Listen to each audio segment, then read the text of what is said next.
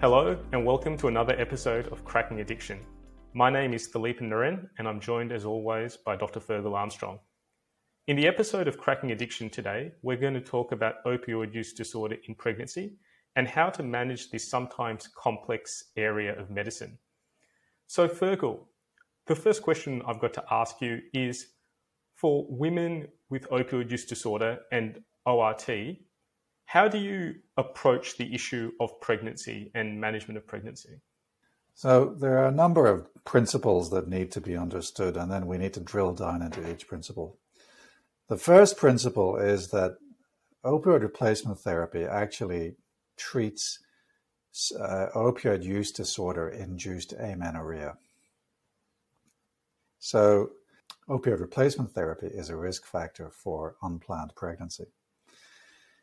The second principle is that we should focus our efforts on both the health of the mother and the baby during pregnancy, and we should avoid withdrawal from opioids during that entire time. The third issue is how do we deal with baby's health after delivery, you know, and then we need to touch on neonatal abstinence. And then the fourth issue is how do we deal with mum in the puerperal, in the um, post uh, postnatal period after she's delivered and then for the following 12 weeks because there are significant changes in body composition during that time which then affect the way that we handle that, that mums handle um, opioid replacement therapy so really we need to start from before pregnancy during pregnancy and after pregnancy and, and the care needs to be tailored to mum and baby during those times that's a really good and logical framework to, to focus on and probably guide us in this episode. So let's start off with the before pregnancy. Say, for example, you either have a woman with diagnosed opioid use disorder and probably on opioid substitution therapy, or you have a woman with undiagnosed opioid use disorder who's fallen pregnant and come to see you I guess the principles would be to stabilize the woman on some form of opioid substitution therapy to prevent uh, the risks of withdrawal and to engage in treatment. Would that be a good stepping stone in the management of opioid yeah. use disorder in pregnancy? Yeah, absolutely. You can think about opioid use disorder in women, uh, you know, as needing a discussion on the risks of pregnancy. Because remember, chaos, the opioid use disorder is associated with chaos and chaotic lifestyles especially only in women, of course, cause amenorrhea. So women become functionally infertile as a result of their chaotic lifestyles. Opioid use to, uh, opioid replacement therapy in the context of a service then contributes to the reduction in the chaos of that of, of a patient, and therefore then uh, allows or facilitates the return of regular menstruation, which therefore then heralds the onset of uh, normal fertility. So therefore, Screening for pregnancy for any new patient, uh, any any female patient who's coming to your service um, for opioid replacement therapy should really be part of the initial screen, and also a discussion on contraception should be part of the treatments that are available for pay, for people attending for opioid replacement therapy. And you know there are there are some passionate advocates for depot contraception in, in women of childbearing age who who have um, opioid use disorder, especially in the context of informed consent. And so women need to understand their risks. That's a very good point to mention. Contraception is, is a vitally important thing to mention, as is stabilization of a woman in pregnancy on opioid substitution therapy. We know that uh, withdrawal is associated with a lot of complications for, for the mother and the, the fetus as well. And we know keeping a woman on opioid substitution therapy, engaged in therapy, leads to long term better outcomes for both mother and child.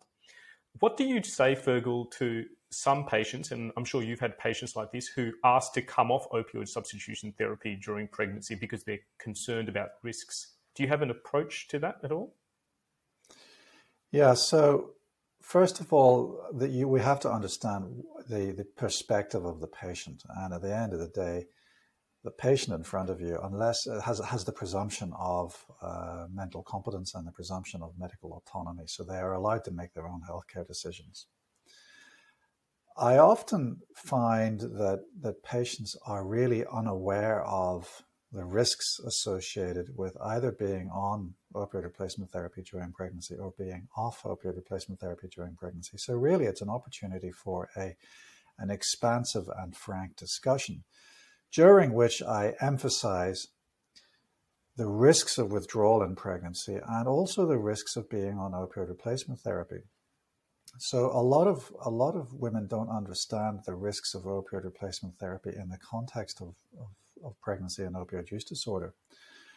And what we know is that yes, both methadone and also to a certain extent buprenorphine, they reduce head circumference in, in babies and they reduce uh, birth weights in babies.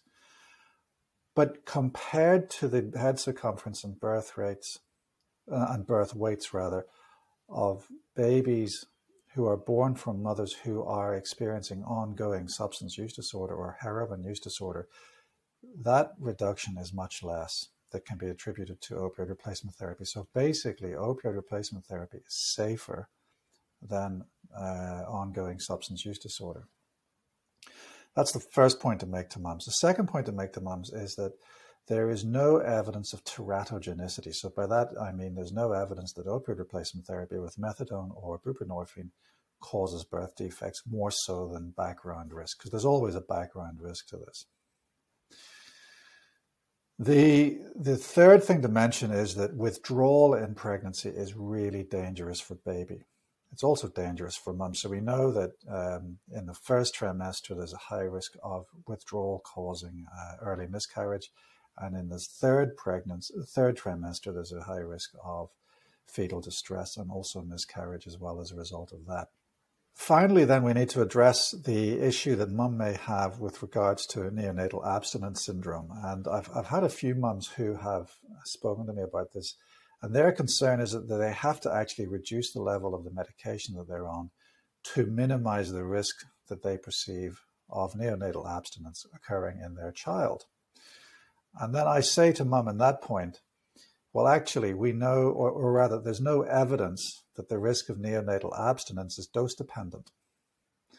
So you're going to be, if you're going to be on methadone you're going to, you know, you've got a 70 to 80% chance of developing neonatal abstinence syndrome, but lowering the dose of methadone during pregnancy is not going to change that risk.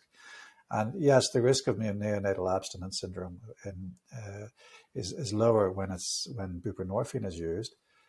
But again, the, the risk is not dose dependent. So lowering the dose of buprenorphine is not going to change that risk.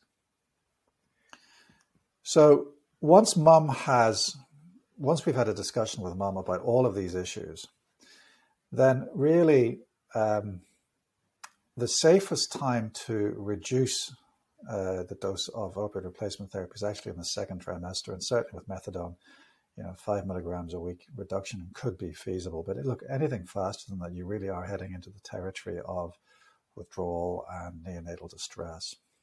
That's a really good summary, Fergal, and I think you've summarized some of the risks as well. And I think all of us would rather have a woman with opioid use disorder stable on opioid substitution therapy than run the risk of going through uh, withdrawal of opioid substitution therapy during pregnancy. And as you've mentioned, in the first trimester, increased risk of uterine contraction and miscarriage, and in third trimester, increased risk of intrauterine growth retardation and a few other complications. So stopping therapy mm. is not as simple or risk free as possible. And another thing that you've mentioned as well with neonatal abstinence syndrome, everyone's aware of it. There are scoring systems for it. NICUs, neonatal facilities are very well aware of it, and it's a very treatable condition. So it's not something that's outside the realms of being treated, provided it's recognized early. And I usually try and reassure the women that I see that it's a common occurrence, uh, identifying a child with neonatal abstinence syndrome, and it is treatable. So I find a lot of pregnant women carry a lot of guilt, a lot of shame, and trying to allay some of that mm. guilt and shame, uh, I find yeah. actually helps patients stay on treatment, which is ideally what we want. Yeah. Yeah. So for me, moms worry about the risk of neonatal abstinence syndrome, and therefore they think they actually have to come down on their ORT to minimize that risk. And I emphasize the point There's no evidence that the risk of neonatal abstinence syndrome is dose related. Which then brings me on to the next point that actually, as, as pregnancy develops, changes in body fluids, body composition, actually mean that sometimes we need to increase the dose of uh, opioid replacement therapy during pregnancy um, and or change the way that we dose. So for example, we know that methadone, one of the one of the main enzymes that, that metabolizes methadone is cytochrome P450-3A4. But we know actually that 3A4 is also produced by intestines and also produced by the placenta. So it's not just the liver. So you have this growing placenta which is churning out 3A4. Therefore, you know, you are you are churning out an enzyme that's actually eating away at your methadone levels. So as pregnancy evolves, the half-life of methadone can actually shorten. Uh, you know, so we know that the half-life of methadone in, in someone who's not pregnant uh, or is is approximately anything between 8 to 59 hours, but certainly more than 24 hours, right? So as pregnancy evolves in certain individuals with a high level of CA, uh, CYP3A4 can actually drop down to 8 hours. So that just highlights the point that, that actually A, the dose may need to go up, or B, the dosing frequency may need to increase. So whereas for you know someone who's not pregnant, we would use standard daily dosing for methadone, you might actually need to use BD or even TDS dosing for methadone. So it's it's rare that that would happen, and you know BD or TDS dosing, but it's it's certainly possible. What what what I think is more common is that the dose does need to go up uh, every day uh, during pregnancy, and so don't be alarmed at this. Especially given that the risk of neonatal abstinence syndrome is not dose related. There, I've said it three times. Which then brings us to the next point of well, what's the standard dose in pregnancy for methadone? Well, you know, we, we say that in community dosing of methadone uh, is is ranging between 90 to 120. Well, you know that's the dose range you would expect for pregnancy as well. And certainly, there's evidence that anything under 60 is just totally inadequate. So, Fergal, that's a great point to mention. And what this shows is that dosing of opioid substitution therapy in pregnancy is not a static thing. You don't just give the woman a dose or a script and say, see you later.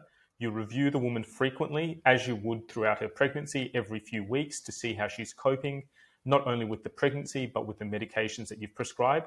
And dose adjustments may need to be made to ensure that the opioid use disorder is being treated correctly. Is that a fair summary?